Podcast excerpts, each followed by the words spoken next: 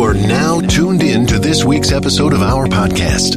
Today, we are going to interview some of the greatest and most influential minds in our field. By sharing our collective expertise, we will show you how to harness, control, and use your own skill set to achieve ultimate success and live the life you want. And now, please welcome your host.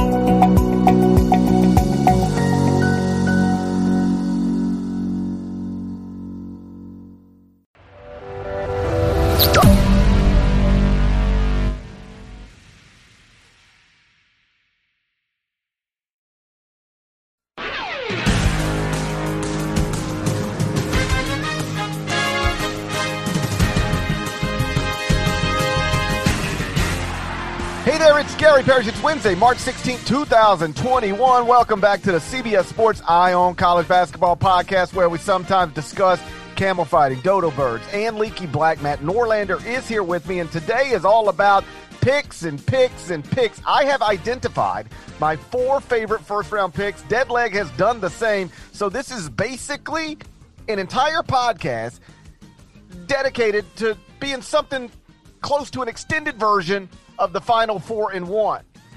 Should this count in our official records, Deadleg?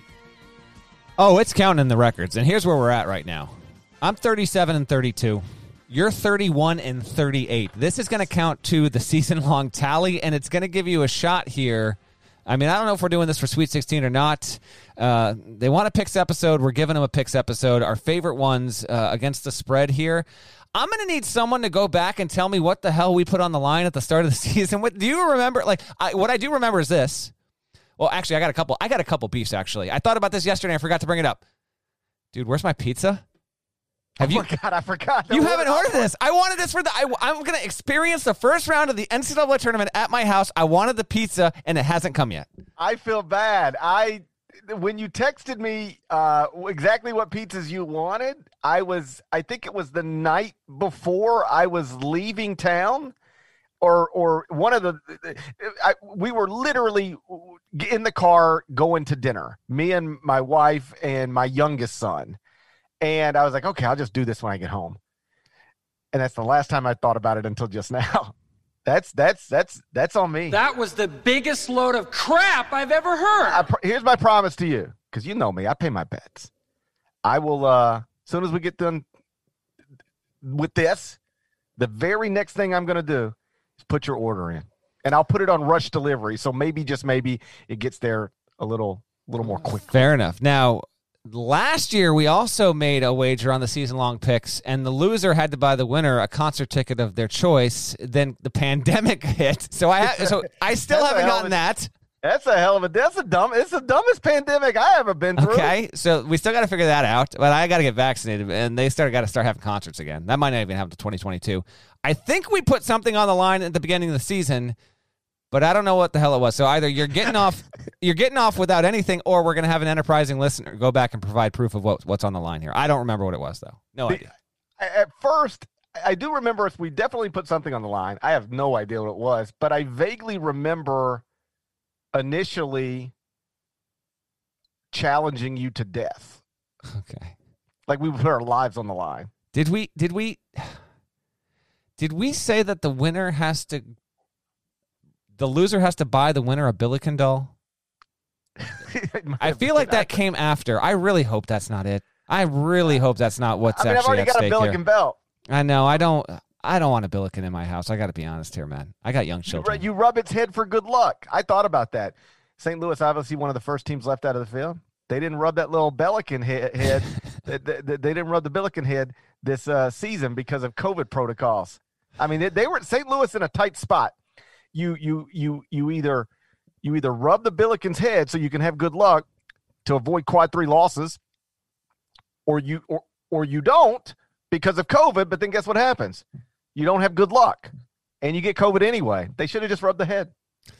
Didn't rub the head. All right, so here's the deal: you are still alive to win whatever the hell is this is. Give me those records again. I'm 37 and 32, and you're 31 and 38. Stop the steal. Oh gosh. Stop the steal. Oh, Stop the steal. I feel like this is getting stolen from me. Like every every episode, you just add another win and subtract another loss for me.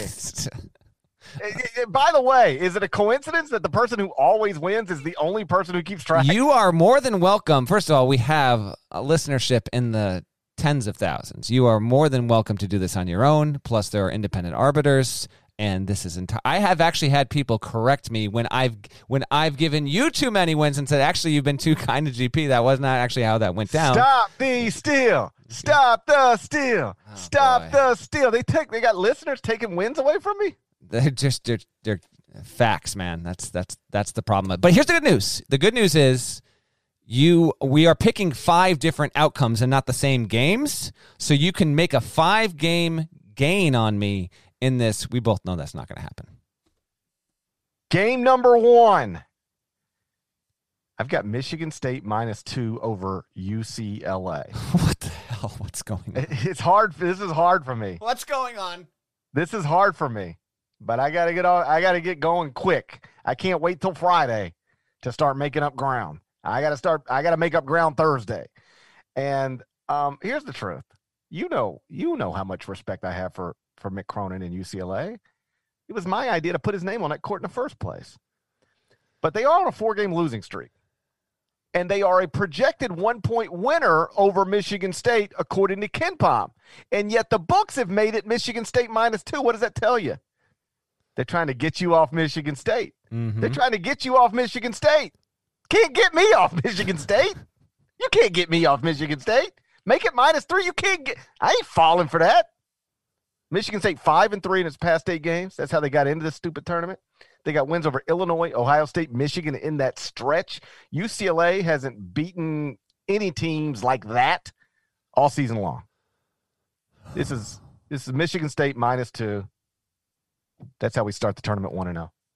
You will have you will have the first game. I'm giving you five games, and they're not in I did not pick mine in chronological order, by the way. You asked uh, I gave you 5 games. I don't I don't have my TV schedule up in front of me. I don't know when these are happening. I'm just giving you 5. I'm going to give you mine in largest point spread to smallest. So you're going to take Michigan State, we log it. My first pick minus 19 and a, this this was the spread when I send it to you. So if it's fluctuated a half a point, you got to live with it. Cleveland State, the Vikings getting 19 and a half, 19 and a half against the Houston Cougars. Dennis Gates, the coach of Cleveland State, he's a hot head coaching prospect. This is a team that likes to play slow, and guess what?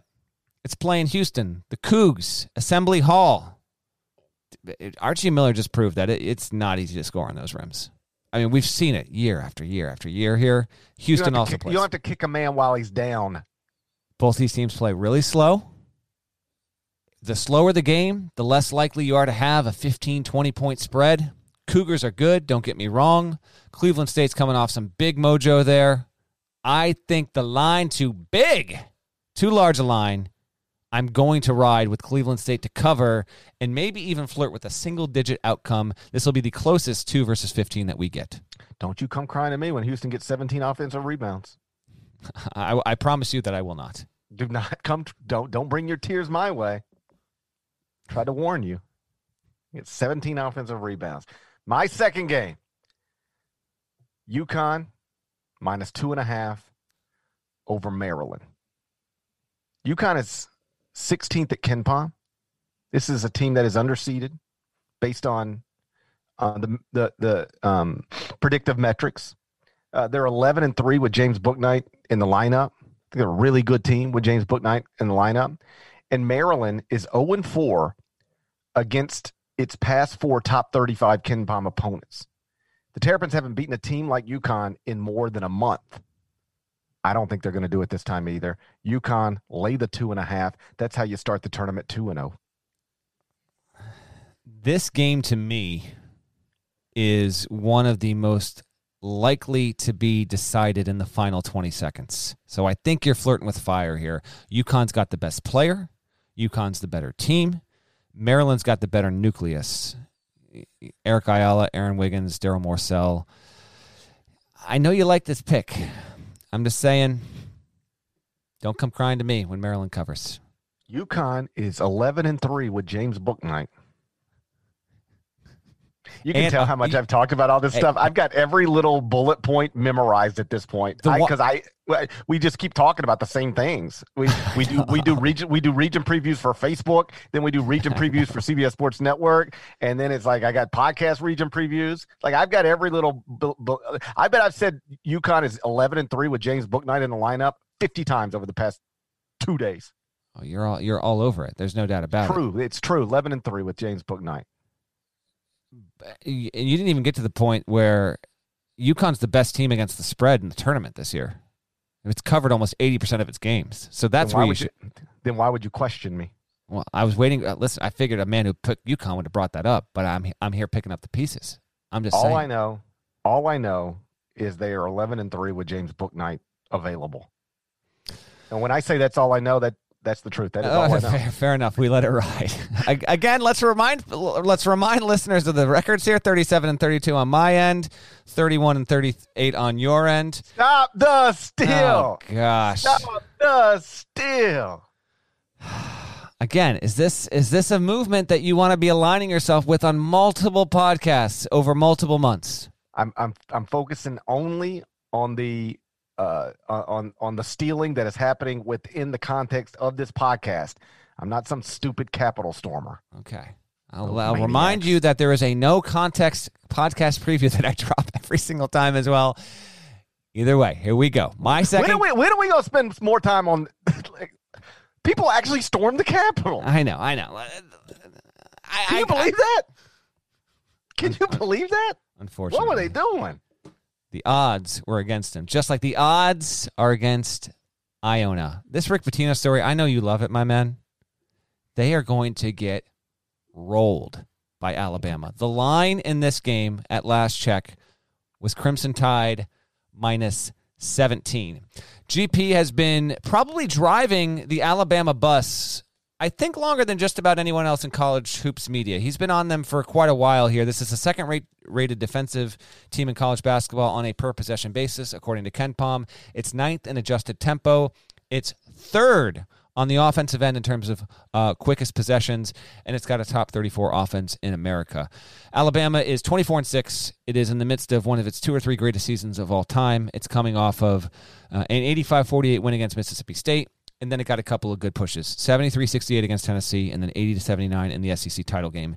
Iona, on the other hand, has Rick Pitino and a team that's played 17 games. It's 12 and 5, has losses to the likes of Manhattan, 315 in KenPom, 284 is Quinnipiac, lost to them as well. Took an 86 64 loss against Seton Hall to start its season, and has won four in a row in the MAAC tournament to get to this point. Iona is a wonderful story. It is nowhere close to Alabama in any in any way possible. I will be genuinely surprised, and it will be a mercy killing if Alabama allows this game to finish in in fewer than 20 points in final margin. Crimson Tide run away with it. I'm talking 89-61. Let's go. I've got to go to Alabama for television purposes that I've been using over and over again. Oh, I just I thought you were about to say I got to go to Alabama. I thought you were about to say No, no, I don't gotta- actually I thought, to I thought you were going to say I got to go to Alabama 3 days after the national championship game. That's where I thought you were going with that. No, I do. I have no reasons to go to Alabama right now or or after the national championship. I've got to go to Alabama, like like it, it- whether it's Zucker or Stover or Sherry. it- It'd be like, so GP, what do you make of this Alabama team? Oh, You got to understand this team is very very dangerous, and it's largely because of the style of play. Like this is a team that's second in defensive efficiency the entire country, ninth in tempo. So what does that tell you? It tells you they're going to really, really guard you, and then they're going to get up and down the court. And then about half of their shots, 47%, are going to come from the three point line. And so they're going to put up 33s on you. Now, who knows how many they're going to make, but they've made 23 in one game this season. That's not normal, but it is possible. Evidence being that they did it. So I don't care whether you're Gonzaga, Illinois, anybody else. You run into this Alabama team and they launch 30 on you and they make 15. You got big, big problems. Don't be surprised if Nate Oats is in the Final Four. And once he gets there, they've got a real shot to win the national title. I've said that exact thing 50 times. Okay.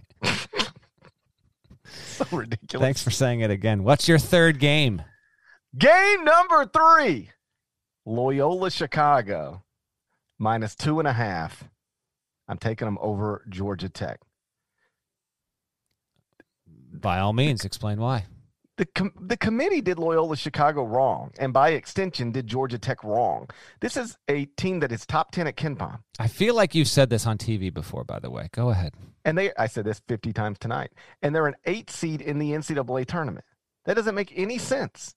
When you underseed them to that degree, you are not only punishing them, you're punishing Georgia Tech. And oh, by the way, maybe also Illinois. Imagine you're Illinois. You went 14 and 1 in your final 15 games. You won more Big Ten games than anybody, still didn't get the championship, won the Big Ten tournament.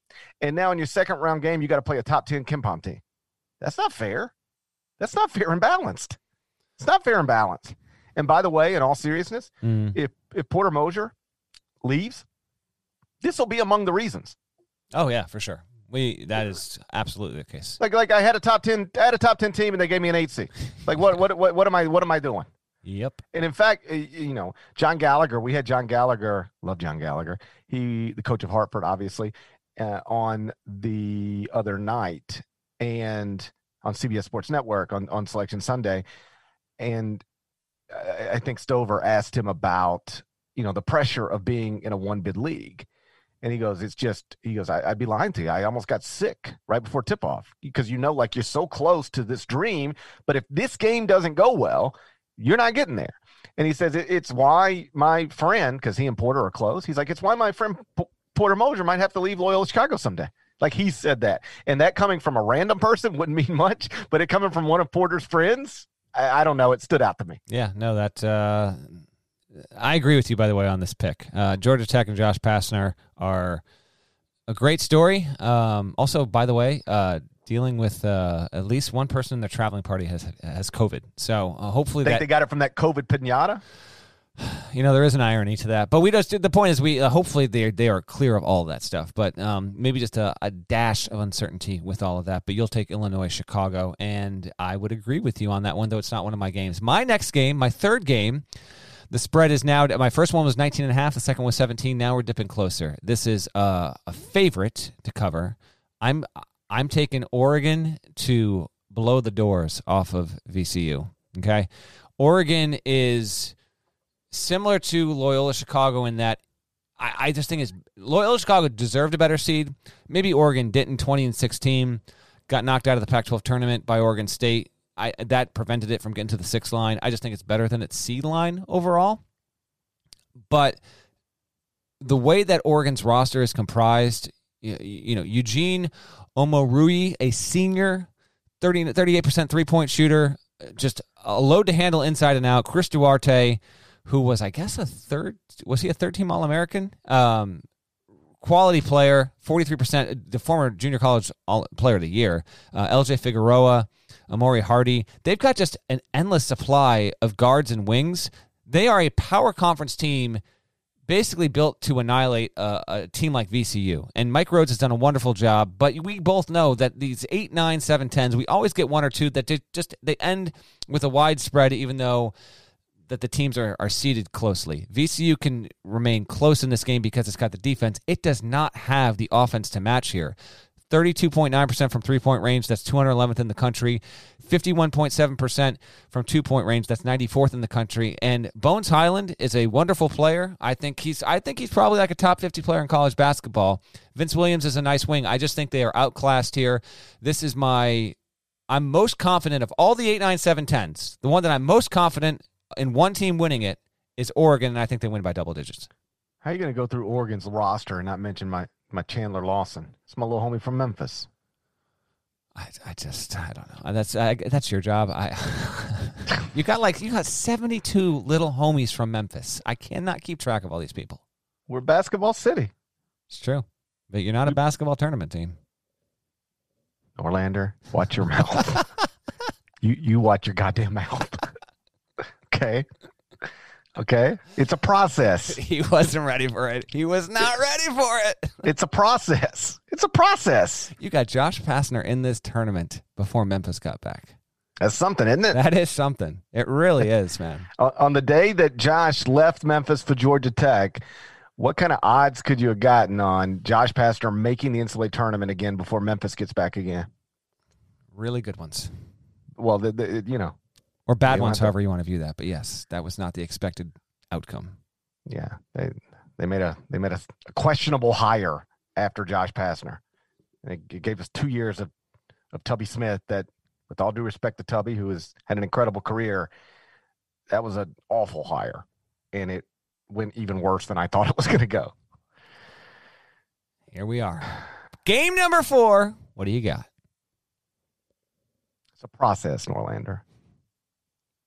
Now we get, you know what you'll get now in the NIT? Memphis against State, and you know what that means? Memphis against Jalen Crutcher. Do you know where Jalen Crutcher is from? I think he's another little homie from Memphis. That's my little homie from Memphis. My fourth game, Missouri plus two over Oklahoma. It's a wrong team favorite situation. You're out of your mind picking this game. This is the ultimate coin flip in the entire first round. This You're is a wrong team favored situation. It's a wrong team favorite situation we're looking at. Oklahoma is one in five in its past six games, and the only win in that stretch is against Iowa State. How about this? this blew my mind when I saw it. Three of Oklahoma's past four wins are against Iowa State. Let me tell you the names of the teams Oklahoma has beaten since February 1st West Virginia and Iowa State. That's it. That's the whole list. We got a three since seed. February 1st. Did I catch a three seed in there? Seven weeks. Seven weeks. And you've beaten exactly one team not named Ohio- Iowa State. And Iowa State just fired his coach. Listen, I'm not going to talk you off this. Since February 7th, here's who Missouri has beaten South Carolina, Florida, which is a worse seed First Virginia, off, that's Devan Downey's alma mater. Don't just talk about it. Mm. It's not. It's Devan Downey's alma mater. and then Georgia. Missouri is three. Tom. Crean. Tom Crean won two outright Big Ten titles. Listen, And, and then and Missouri just just handled him. You act like that's nothing. Like they beat Georgia. They didn't beat Georgia. They beat the man who won two outright Big Ten titles, Indiana. Missouri is three and six since last nine. You're just playing with fire. Pick the game. That's fine. I like playing with fire. I'm not scared to play with fire. Don't come crying to me when Oklahoma wins this by five. Don't don't, don't come all burned up crying to me when Oklahoma wins. This is a wrong team. Oh, favorite. we're yeah, yeah, okay. This is, a wrong team favorite, dude. In seven weeks, they've beaten one team not named Iowa State. Seven weeks. Just so happens that team is good, but yes, I hear you. Oh, ah, man, look at you. I understand Missouri's shaky too, but they're not as shaky as Oklahoma. Oklahoma's Bold. the oh. shakiest. All right, my next game is the tightest one in terms of line, and then we have the same game that we disagree on for number five. So my fourth game is the game that I think is the best game of the first round of the NCAA tournament, and that is St. Bonaventure as a nine and LSU as an eight. This is only LSU minus two. Are you kidding? This is this is line too little. Right team oh favored. My, I'm texting Woj right now. You, you know what? Please do as we do this. Please just text him. Be like Norlanders picking against Bonaventure on the podcast right now. I I I heartily encourage that. Uh, I did a I did a podcast with our buddy Will Leitch, and I said on that one, I was like, "Can we please have Woj just live tweet him watching St. Bonaventure St. Bonaventure versus LSU? Can we please have that happen? It would be phenomenal if he could just like me like me watching a Bears game and going through that on Twitter. I would love to see if we could possibly have that happen. I'm going to take LSU here because much better offense, multiple NBA players. Bonaventure can certainly muck it up. And Mark Schmidt, if he wins this game, it will not be a shock. But LSU, which just took your beloved Alabama Crimson Tide to the final play, and then Alabama won, and then Nate Oats, I think, told the entire LSU team to get the f- out of here. Which I'm sure did not even offend Will Wade. Whatever. LSU's riding it high. I, I I like this spot. This was my last of the five that I picked, but I feel like it's going to be a close game with about four minutes to go. Cam Thomas is going to drop 29 in this one, and LSU is going to win by about six or seven points. That's the most disrespectful thing I've ever It's heard. It's not though. It's not. It- Did you send the text? I sent the text. I listen. If we don't get it back before the the episode's over, we don't get it back before the episode's over. It can linger and it can linger as a mystery there. And I don't do it to be disrespectful. I'm picking my five favorite lines. LSU minus two is too tempting. I can't deny it. So that's my pick. You disagree. Do you have Bonaventure? Seriously, do you have the, do you have Bonnie's in your CBS bracket? You do, right? Who do you think you're talking to? Oh my God. You're you're looking at right now. You're looking at the Master of Ceremonies of A10 Media Day pre-pandemic. I'm looking at the Master of Ceremonies uh, of of the A10 Media Day pre-pandemic, sitting in a dark hotel room with a white T-shirt on, like always. And what kind of ceiling are we working with there? It's like a tile ceiling. Do you have a shirt hanging on one of those lamps behind you? What's going on with that? What's what is that yellow thing? It's a yellow hoodie. It's a yellow Muhammad Ali hoodie. There we go. Okay, there we go. That's who I'm looking at right now. By the way, Parrish realized that he has a mic stand that is adjustable. Just yesterday, we've been using these for five months. Game It's changer. game changer. It's a game telling you. changer. Like I, like the mic's been too high for me. Like I'm a short man. Mic too high. It's got a mic too high situation. And I was just sort of looking at it yesterday, and I was like, "Hold up, you can lower this thing? That's amazing." It's just phenomenal to me that you just fi- figured this out. All right, you want to get to the no, no. Oh, okay. No, you don't, no, you don't no, want to move on to the final game. Okay. You're you're ta- you you're being disrespectful. All right. Um, these are A10. These are A10 champs, both regular season and tournament. Mark Schmidt just watched Boston College hire somebody not named Mark Schmidt. That's true. He's going to be pissed. you think he's you think the way he reacts is to come out and lose to LSU? No, no, no, no, no, no, no. That's not the way this unfolds. That is not that's not the way the Bonnie story ends. Okay. You got a wrong team favorite situation. Oh, God. You didn't even recognize it. You're staring you're staring at a wrong team favorite situation and you don't even know it. We shall see. We shall see. Wonderful matchup. Good Can't luck. Hey, hey, good luck ever trying to get a job at ESPN now. Okay. It's over for you. Between Woj and Tim Bontemps, it's over for you. Tim Bontemps shout. Gotta love it. Very He's a- nice reporter. He's a bon- he's a Bonnie, he is a Bonnie. Very nice guy there. Very nice guy. the best guy. Very wonderful. What's our fifth game?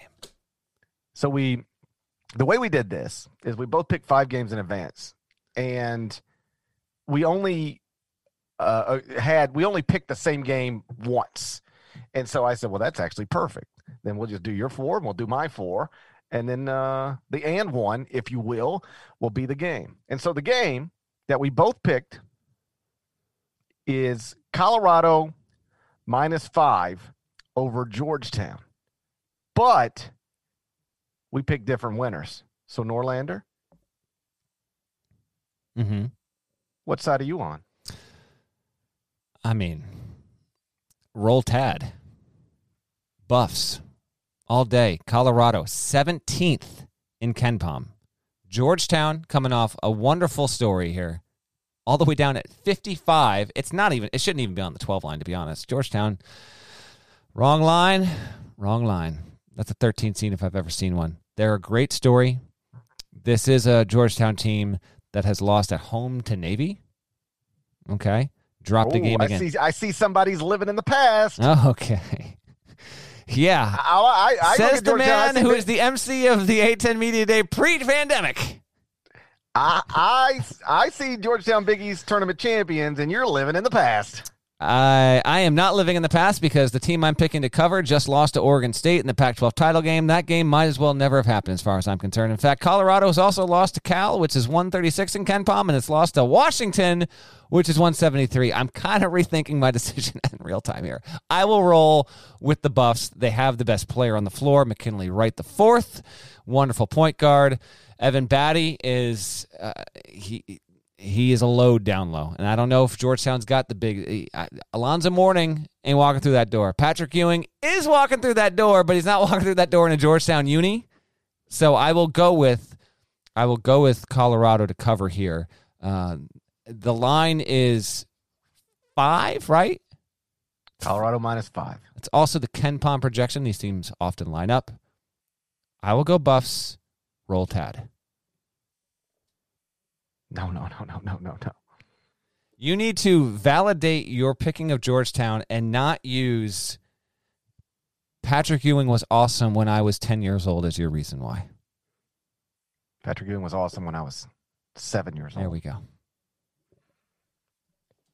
Colorado's 15th in the net, 17th at KenPom, 18th in BPI, 23rd in KPI, 24th in Sagarin. They trick the computers. Oh, you know, I- the co- all right. They're the Colorado computer trickers. That's what they're not the Buffaloes anymore. The Colorado computer trickers. They trick the computers. They're computer trickers. In all honesty, when I picked these five games, you- you're on this computer tricker thing, and I did not. I I didn't have it in my mind that you um, that you had it out for this team because you've mentioned this on previous. I think this is the third podcast you've been going after them like this. By the way, I, I don't even think you're allowed in Boulder anymore. I I think the authorities will arrest you the second you step foot inside city limits there. But it's all too funny that I picked this game, completely forgetting that uh, that you basically hate Colorado now. I do not hate them. I have no I have no negative feelings toward them. They won't I- even let you into the city. The Colorado computer trickers. How does a team got that kind of computer numbers and they lost to four sub 70 KenPom teams this season? Washington, Utah, California, Oregon State. Oh, by the way, Georgetown's 55th at KenPom. They lost to four sub 70 KenPom teams. And now they got to play a top 55 KenPom team. That is a recipe for disaster, dead leg. Colorado lost to the last place team in the Pac 12 and the next to last place team in the Pac 12. They have as many quad three losses as they have quad one wins, which is three. They're computer trickers.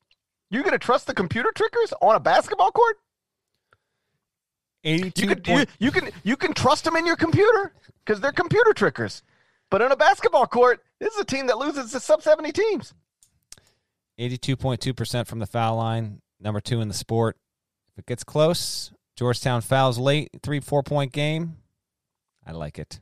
I just watched Georgetown beat Creighton's brains in, all right, to win the Big East tournament. And, I- and, and I also watched they did. They, really, I mean, they Colorado lose to them. Oregon State. Tinkle, tinkling. This is you're falling for it. You're falling for the computer trickers, not me. Not me. I cannot wait this for is- Colorado to win this game by 14 This is a line too big situation. It's not necessarily a wrong team favorite situation, although I think it could be. Oh, God. It's not necessarily a wrong team favorite situation, but it is undeniably a line too big situation. You're falling for the computer trickers. That's not something I do at this stage in my life. I've reached a stage in my life where I don't fall for computer trickers anymore. If you go 0 and 5 here, like, how are you going to recover?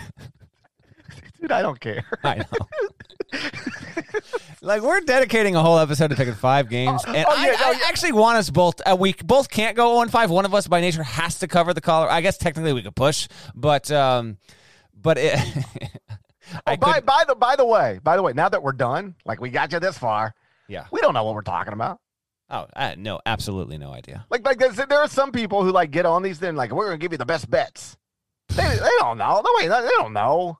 All I know is I'm I'm 37 and 32. I've done okay, but I'm I I'm not going to proclaim any sort of uh, soothsaying power here. No shot, no shot. And we know Parrish isn't. If if anything, he's outperformed expectations at this point. I, I, I get I get a win stolen from me every week. I, I- You steal it from yourself. It's happens. it's tough. It's tough. I I am confident I can at least go two and three. Hey, come a- listen. Hey, come listen to our podcast. I can I can get you I can get you to two and three. Oh boy. I think we're about done here. I got nothing left. Last thing on the podcast is you falling for the computer trickers. Hey, heads That's up, cool. by the way, to everyone, barring breaking news, which Parrish and I are really hoping just doesn't happen.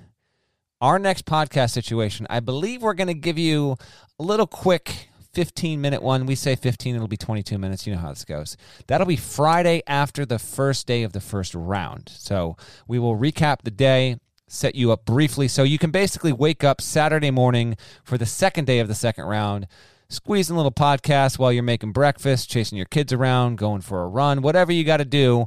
Uh, we'll make it nice and quick so that it's relevant enough that you want to listen and you don't feel like you don't have the time to get in. So we'll have a short one for you that will be available either late Friday, and for the West Coast people that are up, it'll be there. And if you're on the East Coast, when you wake up, it'll be in your feed, and we will have you covered. Shouts to Devan Downey. Shouts to Chester, South Carolina. Shouts to Terry MF and Teagle. Legend. Shouts to Larnell. Thank you guys once again for listening to the Eye on College Basketball Podcast right in the middle of the dumbest pandemic of my lifetime. This is the stupidest one.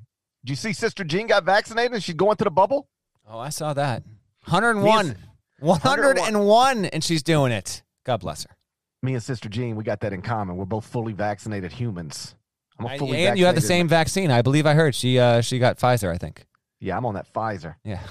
With the benefit of hindsight, I feel like I would have liked to get on that Johnson and Johnson. I'm, I'm look. Trust me, I'm on the hunt. So. You trying to get on that Johnson? I am. I, I just one shot. Let's get this gun. Let's go. Yeah. Yeah, just get on that Johnson and Johnson. Do you know in Mississippi right now? This is a true story. Everybody's eligible, 18 and up. Come get your shot. Don't tell me these things. I saw a graphic today. Let me find this for you. I saw a graphic today that detailed total doses administered reported to the CDC by state um, per 100,000 of the total population. And you want to know you want to know the best states? Mississippi, Alabama, Tennessee, Arkansas, and Texas. That cannot be true. I'm looking at the graphic. I'm fully vaccinated. You're talking to a fully vaccinated man from Mississippi. I don't know what, like, we're terrible at everything except team pregnancy. We're great at team pregnancy and putting shots in arms. Why are we so good at putting shots in arms? I, I, I can't get a vaccine. I can't get a vaccination done because everyone in Connecticut wants to get one, so it's not available. So a heavy portion of the population is getting vaccinated. I, I, I'm, I'm not. I'm not so sure that that data is right. Just saying. Your question. Uh, you're if, questioning. If I can go down to if I can go down to Mississippi right now and get myself a shot in the arm, that would indicate that uh, th- there are not enough people that are older than me that have really gotten that accomplished. That's what I'm. doing. I mean, if if you're if you're implying that GP, it sounds like you got a bunch of uh, uh, virus hoax folks down there. You're right. You're right. But we're getting shots in arms down here in Mississippi. It's the home of Elvis Aaron Presley. Oh, by the way. Oh, no. Bill, my buddy Bill, one of the producers at CBS Sports, he, he's he's in Indianapolis, and he he was just walking through Indianapolis, and there is a marker in Indianapolis, and it says this is the former site of Market Square Arena, where on June 26, 1977, Elvis Aaron Presley performed his final concert. Did you have any idea where you're going? Had no idea. And are you going to go pay your respects? Probably not. Probably. That's where. Elvis Aaron Presley. This is obviously many years after he left UMass Lowell. Yeah, you know what? This is why I'm done with UMass Lowell forever. Okay, you had your chance, you blew it. Go play in the city where Elvis Aaron Presley played his last show. I'm done with that school. It's the dumbest pandemic, though. They keep talking about these variants. I don't know what to do about it. If you're not subscribed to the podcast, please go subscribe anywhere you subscribe to podcasts, including Apple Podcast. And we will talk to you again. I don't know, maybe maybe tomorrow, maybe no, tonight. I already told him when we're talking again. I no, told but him. like we, I'm just saying, leave some wiggle room, dead leg. Leave some wiggle room. We, we, you know, something might, something wild might happen. Leave some wiggle room. But, but, but at the latest, we will talk to you again late on Friday. Till then, take care.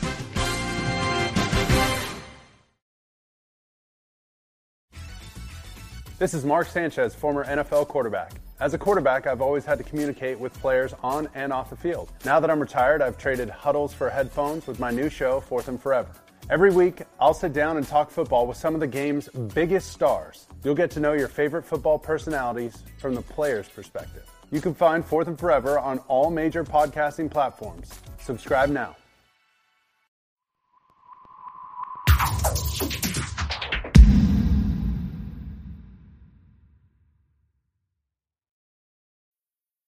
So, Modupe, I have a question for you. Yep. As someone who's always admired you and thought of you as a total superstar, I'm just wondering. I'm blushing. you just can't see it. I'm wondering if you've ever felt sort of average. Yeah, hello. I feel average like every darn day. So it's funny because when you say that, the first thing that comes to me was like, I was an average English student at our school. Like, I loved math and science, and I could write okay, but I wasn't Elizabeth Marlantis, you know, who was like one of my best friends who could like write beautifully and amazingly and whatever. So that was back then. Um, and yeah, like all the time. I mean, as an academic, you're in these talks and people are talking about their like highfalutin theory and whatever. And I'm like, do I even understand what they're talking about? you know, so like, Do and that makes you feel like understand a- what they're talking That- about. this is true. so then you just feel average. There is not a moment in a day where I don't at some point feel average.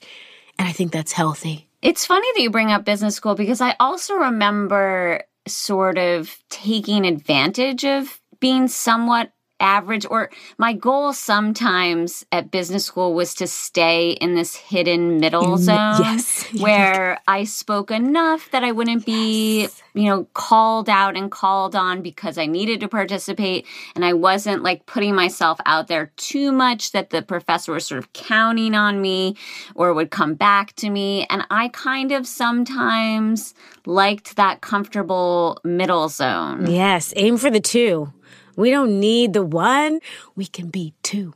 that brings up a perfect connection to the talk we're about to listen to by Danielle Moss.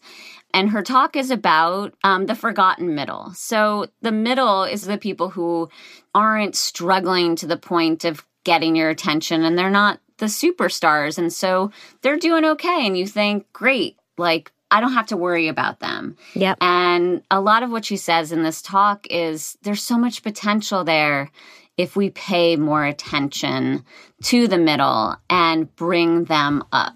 Cool. So let's I like that. let's listen. Oh, do you want to say your thing first? I'm Modupe Akinola, And Nola. And I'm Corey Hajim. and this is TED Business. Here we go. Danielle Moss.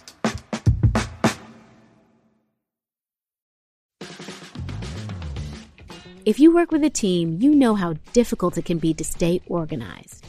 Our sponsor, Monday.com, believes that working effectively with your team can actually be fun. Monday.com's new Work OS platform gives your team the tools they need and want so they can work well together, making it easy to plan work, update statuses, and give feedback all in one place. Teams are more productive when they work together. To experience WorkOS and sign up for your free two week trial, visit Monday.com. That's Monday.com.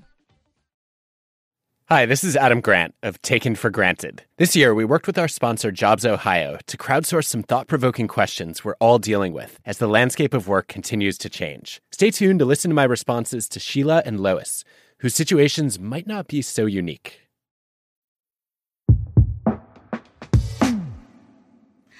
So, I want to talk to you about the forgotten middle.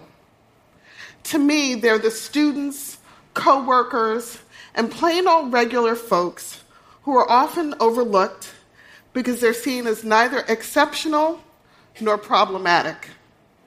They're the kids we think we can ignore because their needs for support don't seem particularly urgent. They're the coworkers who actually keep the engines of our organizations running, but who aren't seen as the innovators who drive excellence. In many ways, we overlook the folks in the middle because they don't keep us up awake at night wondering what crazy thing they're going to come up with next. And the truth is that we've come to rely on their complacency and sense of disconnection because it makes our work easier. You see, I know a little bit about the forgotten middle. As a junior high school student, I hung out in the middle. For a long time, I had been a good student, but seventh grade was a game changer. I spent my days gossiping, passing notes, generally goofing off with my friends. I spent my homework time on the phone reviewing each day's events. And in many ways, although I was a typical 12 year old girl, my ambivalence about my education led to pretty average grades. Luckily for me, my mother understood something important, and that was that my location was not my destination. As a former research librarian and an educator, my mother knew that I was capable of accomplishing a lot more. But she also understood that because I was a young black woman in America, I might not have opportunities out of the middle if she wasn't intentional about creating them. So, she moved me to a different school. She signed me up for leadership activities in my neighborhood. And she began to talk to me more seriously about college and career options I could aspire to. My mother's formula for getting me out of the middle was pretty simple. She started with high expectations. She made it her business to figure out to set me up for success. She held me accountable. And along the way, she convinced me that I had the power to create my own story. That formula didn't just help me get out of my seventh grade slump. I used it later on in New York City when I was working with kids who had a lot of potential, but not a lot of opportunities to go to and complete college.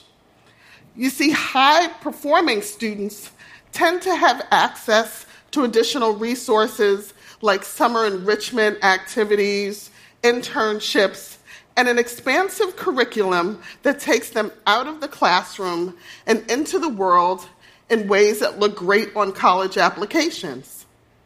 But we're not providing those kinds of opportunities for everyone. And the result isn't just that some kids miss out, I think we as a society miss out too.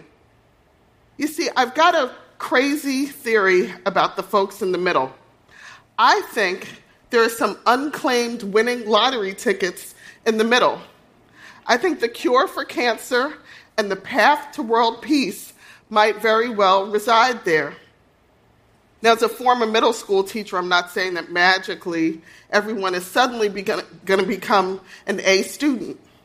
But I also believe that most folks in the middle are capable of a lot more. And I think people stay in the middle because that's where we've relegated them to. And sometimes that's just where they're kind of chilling while they figure things out. All of our journeys are made up of a series of rest stops, accelerations, losses, and wins. We have a responsibility to make sure that one's racial, gender, cultural, and socioeconomic identity is never the reason you didn't have access out of the middle. So, just as my mother did with me, I began with high expectations with my young people. And I started with a question. I stopped asking kids, hey, do you want to go to college? I started asking them, what college would you like to attend? You see, the first question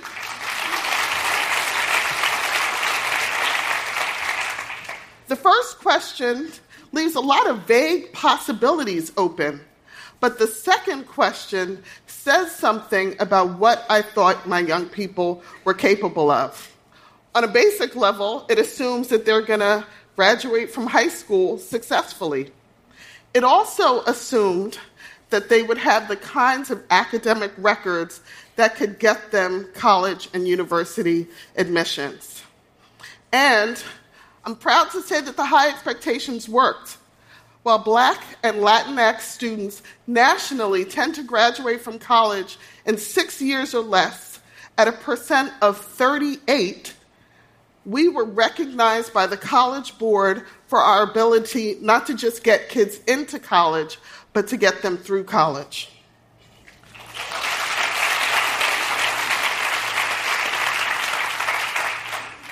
But I also understand that high expectations are great, but it takes a little bit more than that. You wouldn't ask a pastry chef to bake a cake without an oven.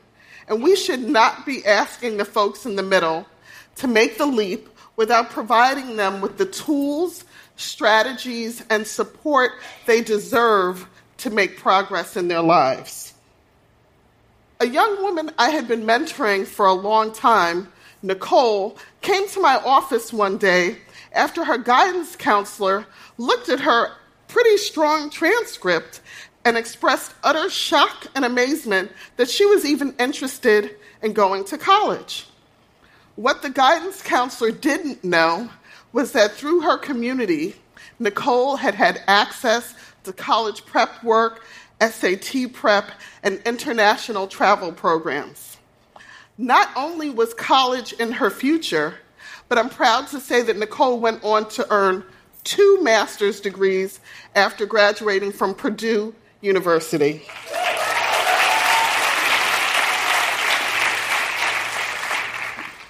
We also made it our business to hold our young people accountable, but also to instill a sense of accountability in those young people to themselves, to each other, to their families, and to their communities. We doubled down on asset based youth development we went on leadership retreats and did high ropes courses and low ropes courses and tackled life's biggest questions together. The result was that the kids really bought into the notion that they were accountable for achieving these college degrees. It was so gratifying to see the kids calling each other and texting each other to say, hey, why are you late for SAT prep?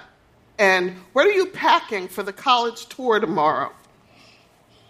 We really worked to kind of make college the thing to do. We began to create programs on college campuses and events that allowed young people to really visualize themselves as college students and college graduates.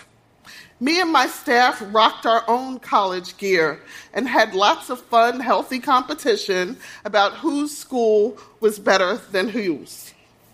The kids really bought into it, and they began to see that something more was possible for their lives. Not only that, they could look around at that college going community and see kids who came from the same backgrounds and the same neighborhoods and who were aspiring to the same things. That sense of belonging was really key. And it showed up in a, in a remarkable, beautiful way one day when we were in the Johannesburg airport waiting to go through customs on our way to Botswana for a service learning trip. I saw a group of kids kind of huddled in a circle. Usually with teens, that means something's going on. so I kind of walked up behind the kids to figure out what they were talking about. They were comparing passport stamps. And they were dreaming out loud about all the other countries they plan to visit in the future. And seeing these young people from New York City go on to not just become college students, but to participate in study abroad programs and to then take jobs around the world was incredibly gratifying. When I think of my kids and all the doctors, lawyers, teachers, social workers, journalists, and artists who came from our little nook in New York City, I hate to think of what would have happened if we hadn't invested in the middle. Just think about all that their communities and the world would have missed out on. This formula for the middle doesn't just work with young people. It can transform our organizations as well. We can be, more bold in coming up and articulating a mission that inspires everyone. We can authentically invite our colleagues to the table to come up with a strategy to meet the mission. We can give meaningful feedback to folks along the way. And, and sometimes most importantly, make sure that you're sharing credit for everyone's contributions. What happened when my staff aimed high for themselves is that what they were able to do for young people was pretty transformational. And it's been so wonderful to look back and see all of my former colleagues who've gone on to get doctorates and assume leadership roles in other organizations. We have what it takes to inspire and uplift the folks in the middle. We can extend love to the people in the middle. We can challenge our own biases about who deserves a hand up and how. We can structure our organizations, communities, and institutions in ways that are inclusive and that uphold principles of equity. Because in the final analysis, what is often mistaken for a period is really just a comma. Thank you.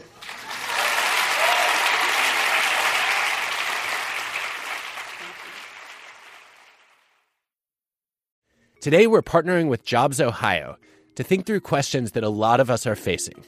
Consider this my version of office hours. Hi, Adam. Excited to participate. My name is Sheila Akins. I'm with Jobs Ohio as the managing director. We're beginning to discuss bringing employees back to the office. How can we do this thoughtfully? Well, thank you, Sheila. The first step that's missing in a lot of organizations is just to ask, what are we trying to accomplish here? I think once you identify the goals that you have, you can start to prioritize them together. And then I think the second step that I would take is I would consider running an innovation tournament instead of assuming then that we have all the answers, we might as well crowdsource some initial ideas and say, look, you know what? We're going to run a contest. Anybody in the organization can submit ideas for how we might think about navigating the transition back to work. Does that idea of giving people one day a week to work from anywhere, does that give us a good balance of productivity and collaboration and culture? Are we in a situation where we want people to have the same days working remotely, or do we want to try to stagger them out? Those are open questions, and the only way to learn is to run experiments.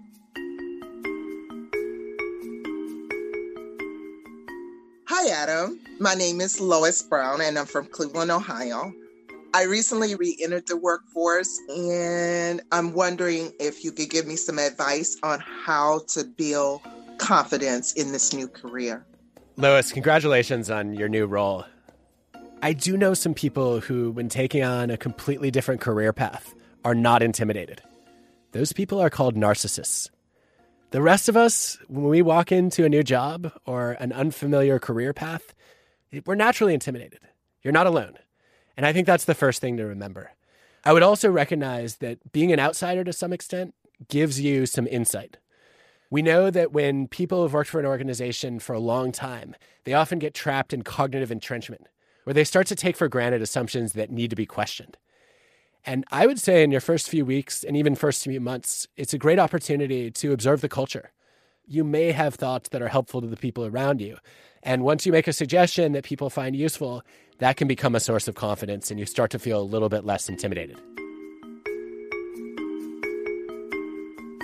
Everyone you just heard from is affiliated with Jobs Ohio in some capacity, and they're working through the same challenges many of you might be facing. Jobs Ohio is a nonprofit corporation designed to drive job creation by focusing on key growth industries and projects to improve communities statewide. See what Ohio can offer you and your business at ohioisforleaders.com. Okay. I love TED Women. TED Women is so great. yes. It's so inspirational. and it has a very good vibe to it. Um, I mean, I think there's some really interesting things that Danielle brings up. One of them that came to mind when she was talking about herself and the students that she's working with that it's really not okay to get stuck in the middle that that place will mean more of a setback to certain people in the world than others and um, how her mother said that you know as a black woman in america like the middle wasn't going to cut it Right. and it does just make me think about, you know, how certain groups of people, like being in the middle, is sort of okay. Like it's okay to be in the middle at Harvard Business School, right? Yeah, yeah. But it's not okay to be in the middle in a struggling public school in, you know, a low income neighborhood. Right. The implications of being in the middle in low status environments are so much more stark mm-hmm. than the implications of being in the middle in a high status mm-hmm. environment. And it reminded me so much of how there there are a lot of friends that I have who said, "Thank God for this teacher that I had in X grade that saw potential mm-hmm. in me." Or whatever, because it's almost like that person took them out of the middle by seeing their potential, just in the way mm-hmm. that Danielle's mom did. So it really highlights to me the value of teachers, counselors, all of those in, in, in our educational systems in terms of their responsibility and the power they have to take people out of the middle. But then I also was wondering about okay, so what does this mean in organizations? How do you think about that?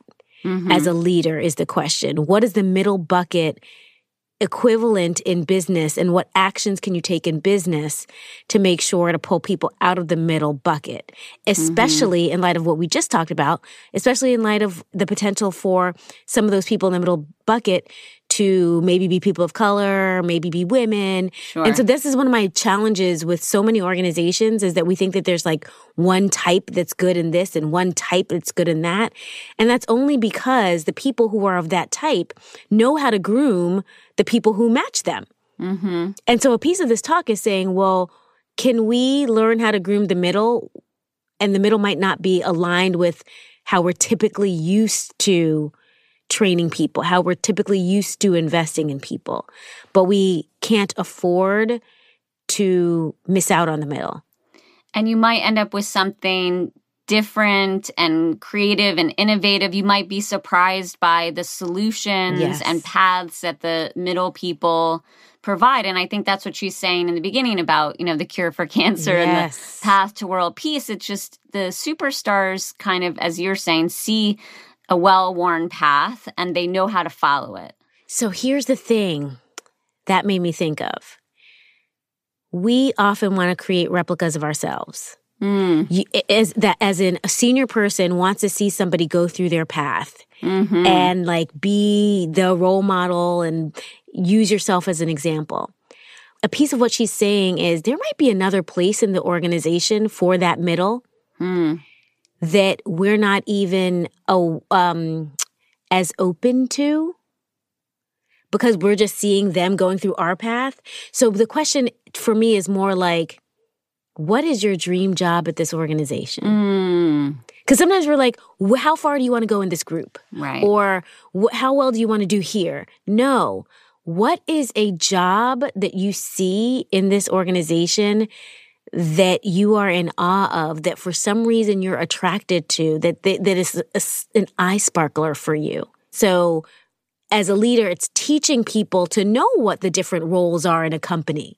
And it's interesting. I think that relates back to what she said about it's a comma, not a period. If you come in and say, hey, you know, and here's a couple ways you can do it. Let me, you know, support you or help you in that journey. That's going to make such a huge difference to that person. And then they just rock it yep. out of the middle. But now I'm pushing back for a second. Oh, okay. You're going to push back on your own point. Yes, I am. That or, I or on our collective points. Um, but can't the middle be okay also? Yes. You know, so like do y'all always need to be at the top? Like, uh, come on. The middle is okay. Like, that's okay in some cases. So, like, when is the middle okay? Hmm. Well, I mean, if we all try to be the top, it becomes this, you know, competition that may kill us all. Right. Well, maybe now, now it's let's make sure that people are aware of what the top looks like mm-hmm. or could look like, and then make the choice to stay in the middle. Right. Like, um, if you're in the middle, but you feel like you're the person you want to be and that you're having the life you want to have, and you feel like self actualization is happening, then you should stay right there because all those people at the tippy top are all miserable and not self actualized and whatever.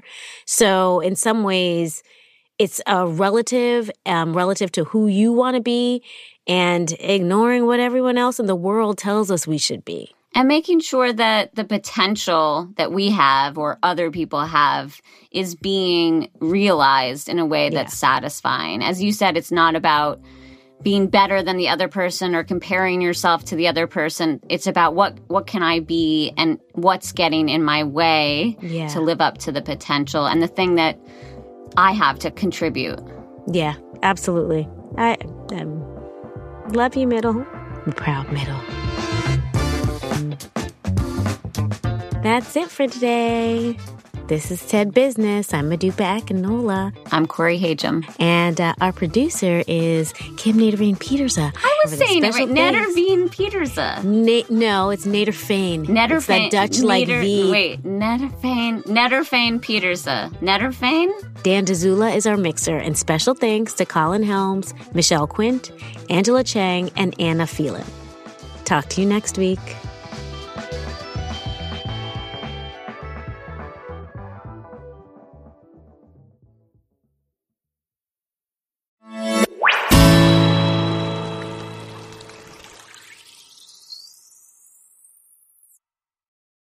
So if you're using anything other than Indeed for your hiring, you are wasting your time. You can hire great people faster with Indeed and only pay for results and get back time in your schedule. Indeed.com is a hiring site that helps you find quality candidates with Indeed Instant Match. Indeed searches through the millions of resumes in their database to help show you great candidates instantly, like that.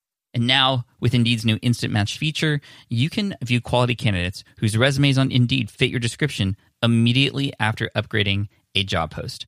Unlike some other hiring sites, Indeed gives you full control and payment flexibility, delivering a quality shortlist faster. And there's no long term contracts either. You can pause your account at any time and you only pay for what you need. And they help ensure that you get and show up at the right place at the right time in front of the right candidates. According to Indeed data, candidates invited to apply through Instant Match are three times more likely to apply to your job than those who only see it in search. So, you want your quality shortlist fast? You need Indeed. Right now, our listeners get a free $75 credit to upgrade your job post at Indeed.com slash SPI. This is Indeed's best offer available anywhere. Get a free $75 credit at Indeed.com slash SPI. That's Indeed.com slash SPI. Offer valid through March 31st. Terms and conditions apply. So, as you know, I've been in the podcasting space for a very long time now. Somebody came up to me the other day and they were like, Pat, dude, you're one of the old guys in the space. I love it. You've been doing this for so long. And I'm like, Thank you. anyway, I've been really lucky to produce some really successful podcasts, multiple podcasts, and also courses. And part of my success is due to how particular I've been with some of the tools that I use. And in the podcasting space, my favorite tool is Buzzsprout. It is hands down the best tool for starting a podcast in 2021. It's amazingly easy to use as a podcast host. It's backed by a team that really cares about your success. They've been on the show before as guests, in fact. And like all podcasting hosting services, they get your show listed in all the major directories with I think like one click you can make it happen, almost one click. Apple Podcast, Spotify, Google Podcast, etc. But what makes Buzzsprout different is they actually provide some really cool advanced tools that take the time to ensure everything is super easy to use. They have this thing called the magic mastering feature, which is so cool, which means literally you just flip a switch and every episode you upload is going to be mastered properly, which matches all the levels in your show. So if you have somebody who's really soft, it's going to bring it up. And that way, if a person's listening to your show in the car, they don't have to like turn it up when somebody's soft and then their ears blow out when you come back. It's just so, so good. All of this and so many features I didn't mention are available in Buzzsprout with plans starting at just $12 a month. They're an absolute wonderful partner, and I've worked with them to offer my listeners an additional 33% more time on whichever plan you choose. Yes, if you go through our link, you get 33% more time added to your account. So let's make 2021 the year you start a podcast. Just head over to smartpassiveincome.com slash buzzsprout. Again, that's smartpassiveincome.com slash buzzsprout. And I'll see you on all the directories. Let's do this. Okay, so I want you to imagine this no matter what kind of business you have, even if you're just working a nine to five, it, do, it doesn't really matter. But just imagine this taking an entire month off, like literally disconnecting, getting away from even Wi Fi, just completely removing yourself from not the grid because, you know, you still want power maybe, but just from the connection to the internet, to social networks, to listening to information all overload, but just having a month to yourself to think, to be present, to try something new. Now, does that make you feel like, wow, I would love that? That would be amazing. I probably need that right now. Or does that make you feel more on the side of, there is no way in the world that's ever going to happen? Like, that's not, I mean, I'm just getting anxiety thinking about all the things that I would need to think about and kind of the fires I need to put out and the emails I'd have to answer and all those kinds of things. Which one are you? Well, today we're interviewing a great friend of mine, Kristen Bor from barefoottheory.com. She's an outdoor and travel blogger, very big on Instagram, amazing YouTube channel, a lot of van life type stuff. That's what a lot of people know her for. But also, she's very connected to nature and blogs about this. And most of her, her revenue comes from her blog. And we're going to talk about some of those things that she does for business and whatnot, but also how it was impacted this year by COVID and then what she did at the end of the year that might surprise you after having business maybe not do so well at the start of the year. She took a month long sabbatical. And what that means is she disconnected, she got away. And today we're going to talk about how she did that because she has a business to run, but she was still able to do it. We're going to talk about all the things that have unlocked for her as a result of this. And I promise you, the results are kind of going to surprise you because they were surprising to me too. Kristen, like I said, is a good friend of mine. She was also a member of our accelerator program in 2020 and just an amazing human being. And I'm excited to introduce her to you. So, Kristen from barefoottheory.com. Let's cue the intro and we'll get into it. Welcome to the Smart Passive Income Podcast, where it's all about working hard now so you can sit back and reap the benefits later. And now, your host, he thinks hate is a strong word, but he actually hates the Comic Sans font. Pat Flynn. Hey, it's Pat here. Thanks so much for joining me today. And this is episode 467 of the Smart Passive Income Podcast. Now, we talk about business a lot here, right? We talk about things like funnels, email marketing, podcasting, YouTube content creation, hiring a team, removing yourself from the process as much as possible to usually do different kinds of things in your business. But today we're talking about removing yourself from the process to fully remove yourself from all the things that have been bogging you down, all the overwhelm, just to escape and still let the business run. And so let's hear from Kristen Bor, B O R, from barefoottheory.com. Here she is. Kristen, welcome to the Smart Passive Income Podcast. I- am so excited you're here. Thank you for taking the time today. Oh, thank you so much for having me. I'm, I can't wait. So before we get into the big thing, which I think everybody who's listening at this point already knows because I already talked about it in the intro as far as your sabbatical and what that was like. I want to learn everything there is about that. And I know it's going to inspire a lot of people. But for those who don't know what Barefoot Theory is and who you are, tell us a little bit about the brand and, and the website and, and how you got into it. Sure. So Barefoot Theory is an outdoor blog where we inspire and empower people to get outside and give them the skills that they need to do so with confidence. And our goal is to just help people live happier, healthier lives by connecting with nature. I started in 2014 after a three year stint working in Washington, DC, wanted to do something else and sort of stumbled on some travel blogs that talked about travel blogging as a career. And that really sparked my interest and I decided to go for it. That's so cool. So, like, I'm curious, travel blogger, you're not at home and you're not working a nine to five and sort of doing this afterwards. Like, what is a typical day like for you, just so we can get some perspective of, on like what's it like to be a travel blogger exactly? Sure. So this year's been a little bit different, obviously. There really is no normal or no routine. And, and that's one of the challenges is like trying to separate work and play. But I spend half my year traveling in my Sprinter van. So we converted our Sprinter van into a camper that we can live out of full time. So we spend half the year traveling, living in that. And then the other half we spend living at our house in Salt Lake, usually the winter. We're home. In the winter, I'm, you know, catching up on a lot of bigger projects that I can't really crank out when I'm traveling full time. So a lot more time on the computer. When we're on the road in the summer, you know, really just depends. Like when we have Wi Fi, that's when I schedule my calls, when I you know, do my emails, when I do the things that require an internet connection. And then when I'm not when there is no service, then I'll edit my photos and we go on hikes and we gather the content and kind of process that when we don't have any service. So that's amazing. A uh, different lifestyle for sure. And I know you've talked about this a lot, not just on your blog at barefoottheory.com, but also your YouTube channel. Your YouTube channel is pretty big and you've just came out with a recent series on what van life is like and how to convert your van and all this stuff. So if this lifestyle sounds interesting to you, definitely check out Kristen. I know personally several people who have been inspired by Kristen's work and are actually now doing the van life or about to do van life stuff. So that's, that's pretty cool. But I also know you, Kristen, because you were a student of mine for a while, a year. And one of the things I've gotten to know about you is just your incredible work ethic and how hard you work and how many great ideas you have and how you want to do all of them. Right. And, and this could be a great thing, right? To have a lot of ideas. But I also know, and I want to hear from you, like there's a struggle there sometimes, especially when it comes to getting overwhelmed. Tell us about sort of beginning 2020, what your mindset was like related to work and sort of how much you were working. Oh boy, yes. At the beginning of 2020, we had a lot of different big projects going on. So I was deep into the middle of a rebrand, which ended up taking a year and a half. but that was a huge project. We launched a whole new version of our website. We were in the beginning stages of planning our annual van life festival called Open Roads Fest, which got canceled because of COVID. But, you know, tickets were on sale and all that earlier in the year. We also released, sort of alluded to it, a free online course all about van life, which we filmed like over 50 videos and blog posts to kind of walk people through the entire process of starting van life from start to finish. So then COVID hit and I had to make some adjustments to my team. I had to learn how to work more efficiently.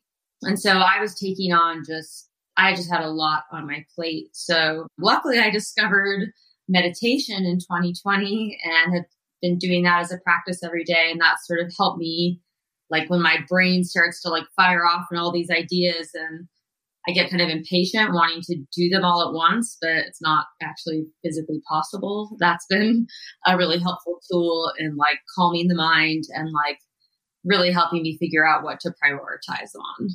That's great. Yeah. And and I know that part of what we're talking about today or the major thing we're talking about today had stemmed from a lot of the stuff that was happening in 2020 and I want to know what was going through your head and and what made you make the decision to go on this 3 to 4 month break, this sabbatical, this I need to just step away from everything right now. What led you to that decision?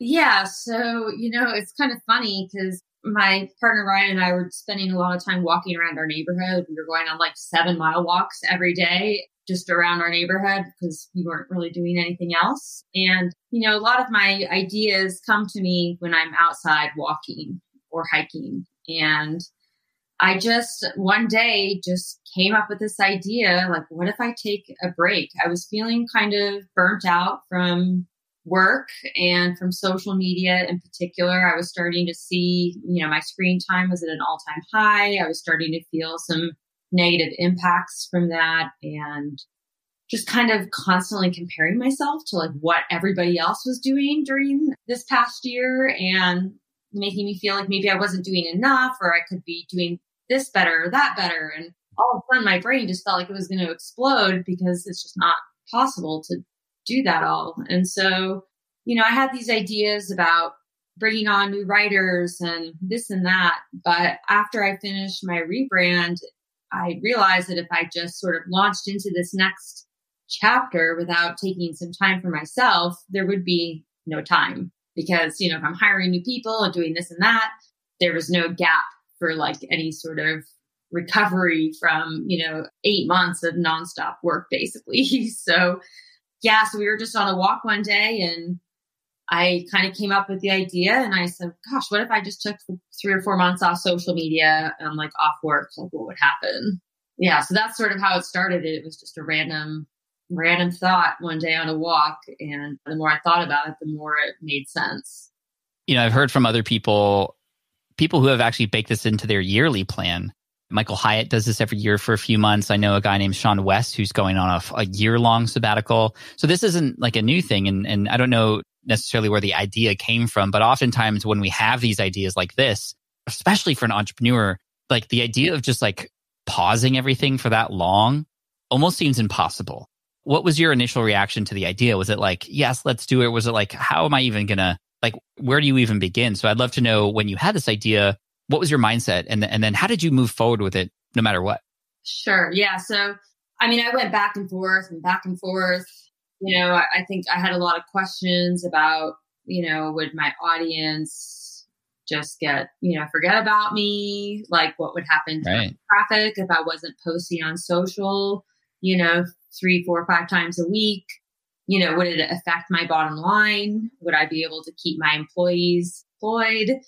And at first, I, you know, still kind of recovering. So March and April were, I think, tough months for a lot of online entrepreneurs. A good chunk of my money comes from advertising for outdoor companies and also banner ads on my site. And March and April were tough months and, you know, made me question if this keeps going, like, you know, I'm going to have to make some long term adjustments. So at first, my idea was that we're just going to close our doors for four months. We're all going to go on vacation. So I have a small team. I have um, my my partner in crime, Linda, who's kind of a jack. She basically is like a a second me. You know, she can basically do everything. And then we have a part time writer. And I thought, well, maybe during my break, we'll all just go on vacation and we'll regroup after the new year.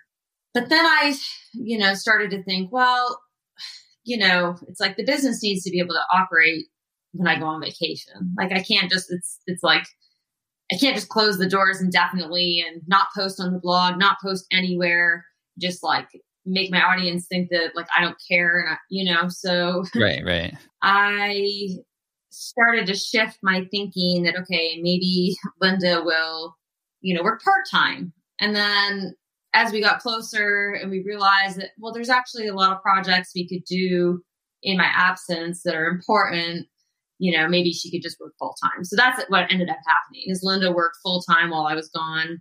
Becky, our writer, she stayed on. She works 10 or 15 hours a week. You know, we, I talked to Linda maybe once a month about what was going on, but you know, I was pretty much, you know, I wasn't on Slack. I put an autoresponder on my email. I deleted all the social media apps from my phone.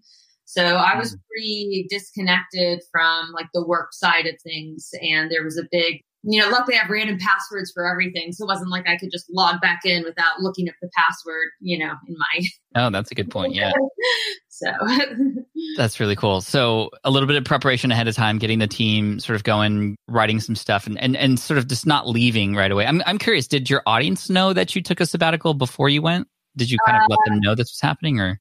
So I started preparing in June and I left in August. So during that preparation period, I didn't tell any, I didn't like publicly announce anything, but we were working behind the scenes to just make sure that like Linda was in touch with anybody that maybe I had like would have been in touch with, you know, that she needed to sort of take over those conversations that Linda and Becky were well prepared for like sort of what I expected, you know, what I was wanted to happen while I was gone, the certain posts and sort of like we have our holiday gift list. So that needed to like be done in November. So we did some planning to sort of get like a lot, like a three month sort of vision for my absence.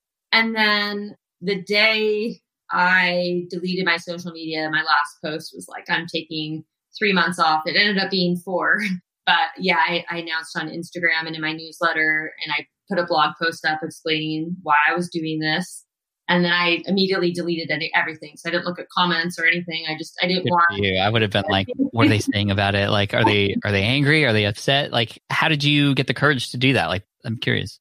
Well, you know, it was pretty easy because I deleted the app and then like that afternoon we went on a five day canoe trip where I had no service. So Oh, well, there you go. You almost like forced yourself to, yeah. so once we got back, then it was, you know, you realize there's like a physical reflex, like going to grab your phone. I mean, we don't go anywhere without our phones these days or without looking at something on our phone every couple of minutes or even more. So when oh. we first got back from the canoe trip, that was sort of good because I was like cold turkey, you know, cutting myself off.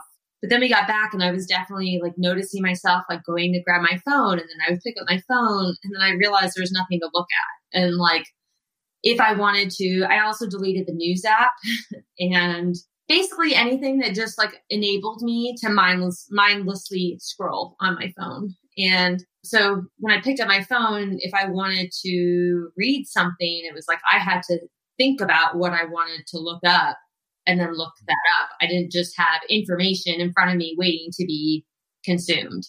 Yeah, that makes a lot of sense. I want to know what were some of the other hard things or some of the other perhaps if there were any struggles you had mentioned this just noticing yourself going for the phone which is really weird that that's like baked into us now and you're mm-hmm. right we never go anywhere without it and were there any other challenges? Were there moments in the middle where you kind of just wanted to check in on things or like what was what else was difficult about it if anything? Well you know i'm sort of a perfectionist and one thing that's like, this was a lesson learned from this whole experience is like one thing that's really slowed us down as a team is my need to oversee every word in every blog post and make sure it's exactly how I would say it. And every picture has to be the picture that I would choose for that blog post. And that sort of stifles the process and it really slows us down when I have a highly capable team of women who are experienced in the outdoors, who know me well, are, you know, totally able to just publish a blog. Like I give them the words, they publish the blog post, or even, you know, they can go in and make updates themselves without me having to, you know, give the check of approval. So it was a good lesson in like learning how to stop micromanaging and to just kind of empower them to do their job and own the results of the job that they do. And, you know, not come in and fix things before they get published, you know, and, and every now and then I would, you know, I would go to my blog, and you know, and see, oh, I wonder what they've like published this week. And mm-hmm. it always was great. So just a good chance for me to step back and like let them take the responsibility of sort of steering the ship and making decisions and like feeling really good about what they're publishing. And I think as a result, this year we're just going to be operating in a much more efficient, smooth manner. And that frees up my time to do more of the higher level work. That's absolutely huge, Kristen. I, I didn't even think of that. And that's what a wonderful by, byproduct of this for your team and, and for you and just the efficiency of the business. That is incredible. Wow. And it's it's true. It reminds me of when I started working with Jess. You, you know Jess, mm-hmm. uh, my executive assistant, and she came in to help me with email initially, and I had to learn, and she had to teach me that I didn't have to see every email. I didn't have to write every email and nothing was going to break. Like it was like it's a learning process, but like nothing exploded. Right. And that, and that was, that was the thing that I was always worried about. Like, what if this, what if that? Like, no, no, Pat, it's okay. Like, you're, we're to be okay. I'll take care of it. Trust me. Okay. And then you start to see things moving and you start to spend more time doing other things. And, and I think that's what's happened here. And it, it just reminded me of that. You, you had written this beautiful blog post just recently, in fact, on Barefoot Theory, and I'll link to it in the show notes it's called Lessons from My Four Month Social Media Break and Why Digital Detox is Necessary. And I want you to quickly speak to the six points, the six lessons here. Just kind of give us an overview of like what changed in that manner. And your first lesson here was that getting off social media changed how you traveled. What do you mean by that? Yeah, well, I think, you know, so much of my bucket list is determined by photos that I see on Instagram. And I get there and they're busy. Sometimes they're littered. You know, it's a lot of people just going to get their photo and getting back in the car and leaving. And mm-hmm. that kind of travel was starting to like, I, I, don't enjoy that. I would rather go somewhere that's not crowded, that's off the beaten path. Maybe it's just not like as Instagram worthy per se, but like the experience itself is more enjoyable to me. And so we did a lot more of that kind of travel. You know, we went to places that I would have never gone to knowing that I had the pressure of like posting on my Instagram channel, you know, five days a week. Like we spent, you know, probably a month at the beach and, you know, be- the beach is beautiful, but I know my, my audience is mountain people, you know, so. yeah. So this is the equivalent of, uh, of like, if you're a food blogger, the difference between like getting the pie to look perfect, standing on the table, like looking down while your family's just like waiting for you versus just like let's enjoy the meal together right yeah. and even though it looks crappy it tastes good right yeah exactly so where did you go like i'm um, like what's one of the um, spots you went that you didn't think you'd enjoy sure well it wasn't that i didn't think i would enjoy it was more just like the, the content you know side you had a different reason. i was always thinking about the content that i'm going to capture but we went So we we took off in our van. We went. The west was so smoky, so we decided to go back east, and we went to the Boundary Waters in Minnesota, which was where we canoed, and that was where we set off. And then we went to the Upper Peninsula of Michigan, and then we drove up. We saw all five Great Lakes, and then we went up to New Hampshire and Vermont for fall and did the fall colors there. And then after that, we went down to the Outer Banks of North Carolina and just like they have really nice national park campgrounds right on the beach there. So we were there. We were in North Carolina for about a month. And then after that, we went down to Florida and we're kind of in the panhandle, like northern Florida area as it started to get colder. Wow, that sounds epic. So that's cool. So it changed your decision making and your why behind where you go and just probably made you more present while there, I'm sure. Beautiful. Okay, number two, my social media break allowed me a lot more free time. Tell me more. Yeah. So, you know, you don't realize how much time you spend scrolling and looking at what other people have to say and just turning that off. All of a sudden, I had like time to read books. And like we would get back from a hike, and rather than me just launching into like getting on my phone or getting on my computer, like I would read or I would meditate or we'd cook dinner together, you know, play with our dog and just downtime that I didn't fill every second of by staring at my phone. You close this section off by saying, taking this time off helped me see that I have plenty of time. I just have to make an active choice to spend my time on the things that matter to me most. And that just speaks to what you just said. Like a lot of us are spending time on things that, when it really comes down to it, probably doesn't matter that much when it really comes down to it. So, yeah, there, uh, you had a guest on uh, recently. He wrote that book, Personality Isn't Permanent. He was, yeah. Mm-hmm. Yeah. So I read some of that book and he talked about how your time is indicative of your priorities. And like, you know, you should spend your time doing the things that you want your future self to be like what you want your future personality to be engaged in. And so, you know, I kind of just thought about that. Wow, I spend so much time looking at other people's photos online that people I don't even know or, you know, connect with personally. So it was just a good exercise and like sort of regaining that time and like feeling like, wow, I don't feel so rushed around anymore. I can actually like do these things that matter because I'm not scrolling on my phone for two hours every day. Absolutely. You had also mentioned next that you just felt more present in your relationship. And I know that everybody here has relationships of all different kinds, but whether it's a spouse, a partner, a kid, a, a friend, Tell me more about how getting off of social media made you more present with the people close to you.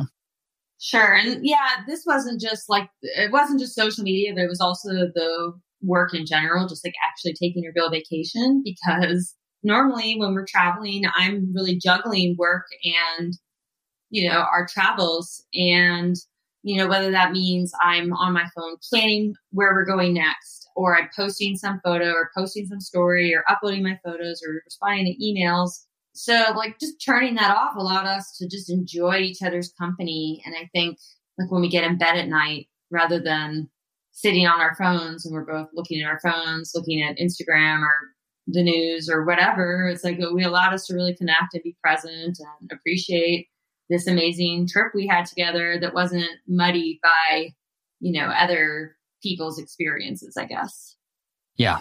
No, that's awesome. That that makes sense. And you know, it's like my wife and I, we often put the phones down, we just chat and like we need to just do that more. Like let's just talk. There doesn't have to be anything else involved, just two people connecting. And you're right. I think when we start to add other noise out there, it starts to kind of get in the way of that. And, you know, it's crazy that you've done this cold turkey like for three months, but we can do this in a day. We can do this within a mm-hmm. couple minutes or a couple hours within a day. It doesn't have to be a three month thing, although obviously this has become a very, very amazing thing. I want to ask you more in a minute about whether or not you think you're going to do this again. But number four here, you had mentioned, and we had talked about this already, so we don't have to talk about it too much because you already touched on it, but the idea that you have more control over, over the information you are consuming, right? You have now the ability to be conscious and choose the things that you want to bring in versus just kind of being fed all this stuff. So, so number five, I do want to talk about. You felt energized around new passions. T- tell me what happened on this sabbatical and, and where new passions came into play. So, before my break, I was feeling pulled in a new direction a bit, but I never really had time to explore that or share any of it on my blog. I felt because I was sort of in this hamster wheel of always trying to like catch up and like was never really had the time to kind of write about something new. It was always doing like the same, more of the same thing. And basically, my partner and I started um, a plant based diet just over a year ago. So, yeah, about 14 months ago. And it has been a really big, it's made such a huge difference in our health and our energy and our happiness. And, you know, my niche that I consider is, is the outdoors. But I think it's all related because as an outdoor enthusiast, I really care about the environment. And now that I'm learning more about the benefits of a plant based diet in terms of the environment, like I think it's all really connected topics that I would love to share with my audience. But I just felt like I didn't have time to like actually learn enough to share it. Like, you know, I didn't want to just, you know, watch a documentary and all of a sudden I have like all these opinions. I wanted to read and learn. Yeah, just having having the space to sort of read books and I signed up. I'm I'm almost done with this six week plant-based nutrition course that was offered through eCornell. And I just I'm so excited to like introduce more of these topics on the blog. We have a post coming out this week about the environmental benefits. We're going to start swapping out our like I, I didn't realize, but there's so many so much outdoor gear is made with animal products. And now that I've like I'm diving deeper into this, I want to start swapping those products out with other alternatives. So eventually I'd like to be like a fully vegan where like all the, you know, information on my blog is vegan friendly and the recommendations we make for products are vegan friendly because there are good alternatives out there and we just have to sort of shift that belief system around that like there are alternatives and they're just as good. So anyways, sorry, that was a little bit of an aside, but you know, you can see I'm very passionate and fired up about this yeah. stuff. And, you know, we like during my break, we watched a number of movies. I started reading books and it was like, the, you know, before my break, I was like, oh, like what should I do next? Like, should I create you know, some sort of membership around hiking in the outdoors or, mm-hmm. you know, my festival got canceled. So I think will be this year as well. So, you know, I was just kind of trying to figure out what to do. And I think the answer was always in me. I just didn't have the space to really like let it transpire. So yeah, so we're going to start incorporating a lot more of that onto the blog, and I'm I'm really excited about it. And you know, I know it's not going to resonate with everybody, but I think new people will come in who are going to be really fired up about it. So that's really cool. That's really cool. And it, you know, so in in a way, the break actually is helping support the business in, mm-hmm. in that regard, and that's really cool. And then finally, here you say, you know, my life felt more full. Like, what does a full life mean to you exactly? So I think when we're on these social media apps, you know, everybody's posting. I mean, it's obvious. Everybody's posting the best moments. Nobody's posting about, you know, the fight they had with their partner or, you know, the trip that went sour. It's like we're just seeing the highlights of, you know, the best of the best. And I think even now we're seeing like, oh, like that person's house is decorated so perfect. And, you know, it's, it just leads to a lot of unhealthy comparison. And you know, when you're constantly looking at what everybody else is doing, and even on my travels, like we, will be somewhere really beautiful. And then I get on Instagram and I'm like, oh, I wish we were there, which is just crazy. I'm like, we're somewhere cool too.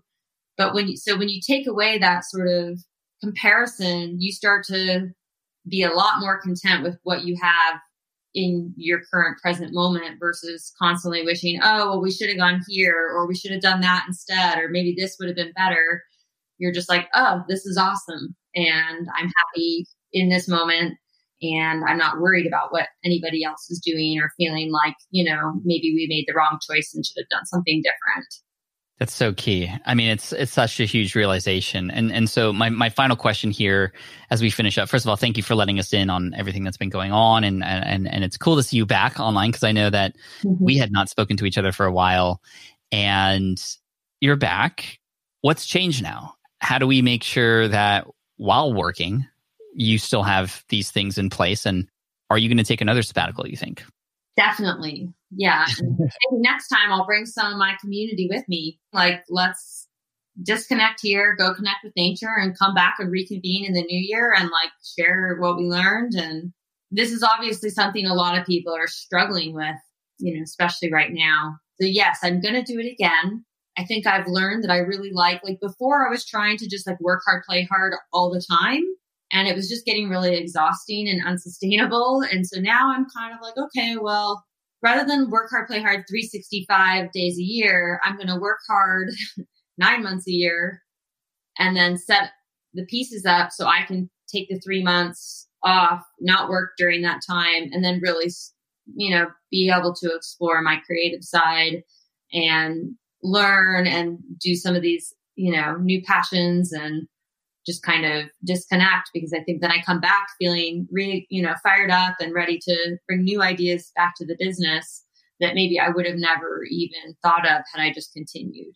But yeah, I mean, there's definitely some pieces in the in the business that need to uh, things that for the first time things went exceptionally smooth, but there's a few things that you know could be improved on to make this go even better next time.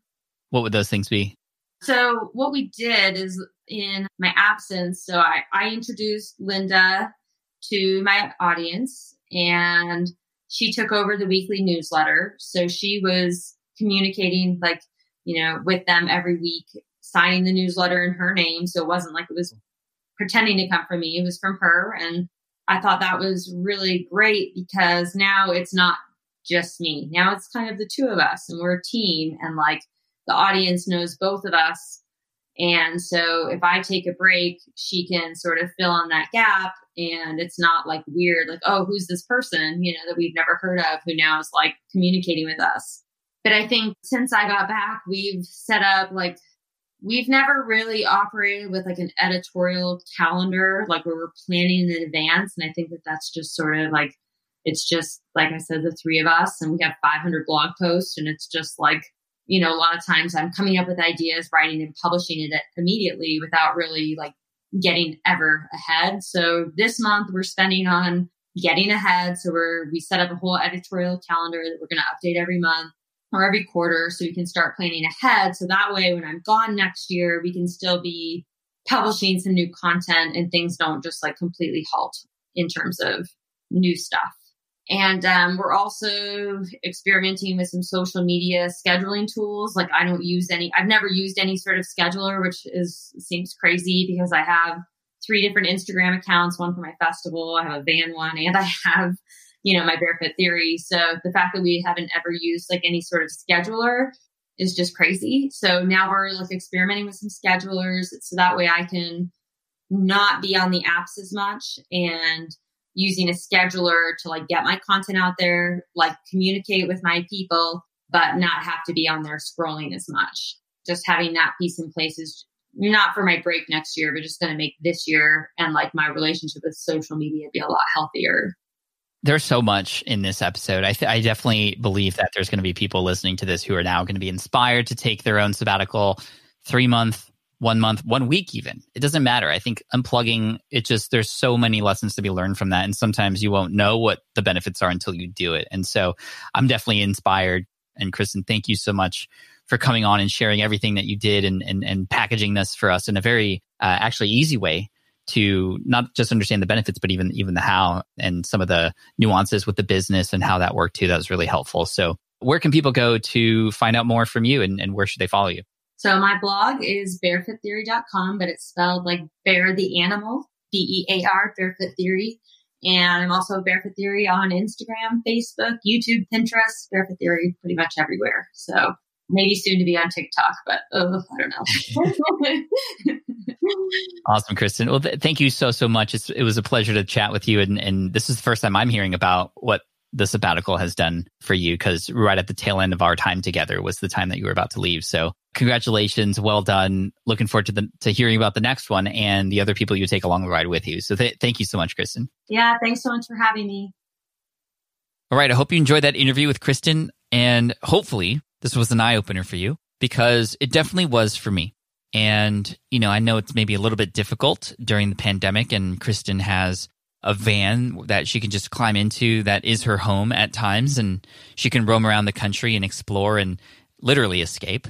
And I hope that as we start to come out of this pandemic, that we can also consider the fact that, well, maybe this doesn't mean we need to dedicate every minute of every hour of every day to going back to business and going full throttle. But also planning for time, maybe mid year, maybe next year, or sometime in the near future to actually take time off and to escape and to discover new things, just like Kristen did. And it's so inspiring. And Kristen, I'm so grateful for you for sharing and being open about this and sharing this on your blog as well. We'll put all the links to the things that we mentioned and the article that we sort of went over at smartpassiveincome.com slash session 467. Again, smartpassiveincome.com slash session 467. That's where the show notes and links are going to be. Again, bearfoottheory.com with Kristen Bor. This was amazing. Thank you so much for listening in today. Thank you in advance for all the reviews that are coming in and have come in and are going to come in. They're so meaningful. We read them at Team SPI and we just enjoy them so much because it gives us energy. And I've been hearing a lot of great things about how you've been feeling about the Friday follow ups because these episodes, these ones with interviews, come out on Wednesdays. And on Fridays, it's just you and me and we have a little follow up. We go deep on something, we're going to go deep again about something that we talked about here today. You'll have to subscribe to find out what that is, but 15 to 20 minutes on Friday to sort of recap all this, and I hopefully can hear about how this has helped inspire you as well. I'm looking forward to chatting with you again in just a couple days. So, Friday follow up coming up soon. Make sure you hit that subscribe button. Thanks so much. I appreciate you. Take care. And as always, Team Flynn for the win. Peace out. Thanks for listening to the Smart Passive Income Podcast at www.smartpassiveincome.com.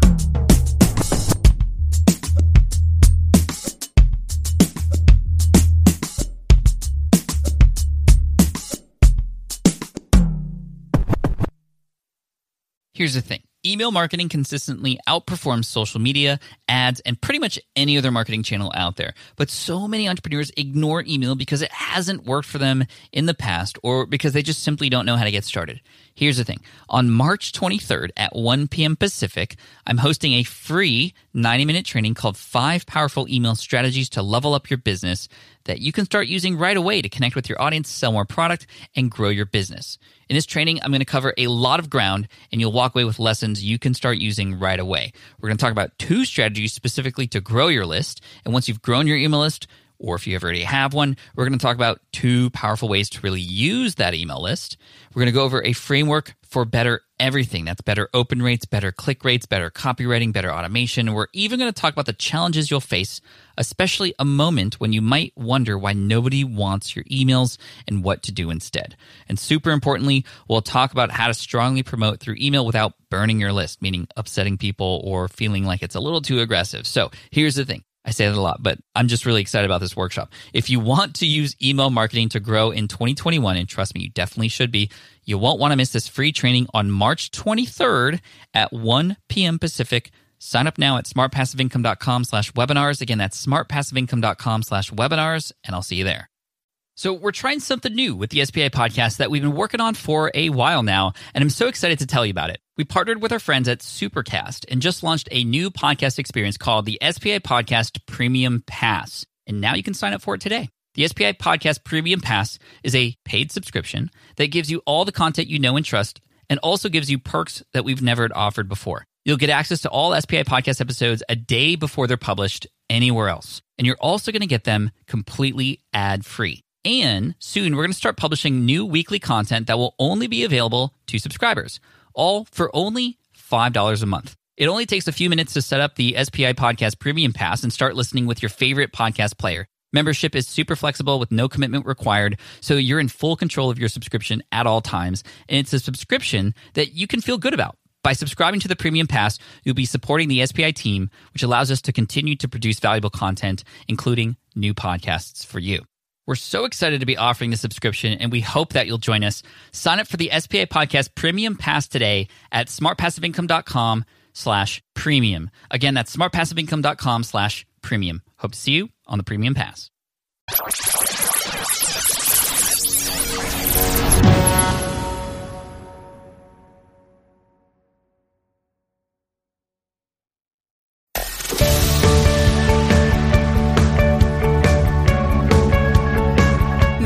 Episode has come to an end. But the fun doesn't have to stop here. If you have any questions, suggestions, or feedback, head over right now to Twitter and Facebook and like, share, and get involved. Join us next time.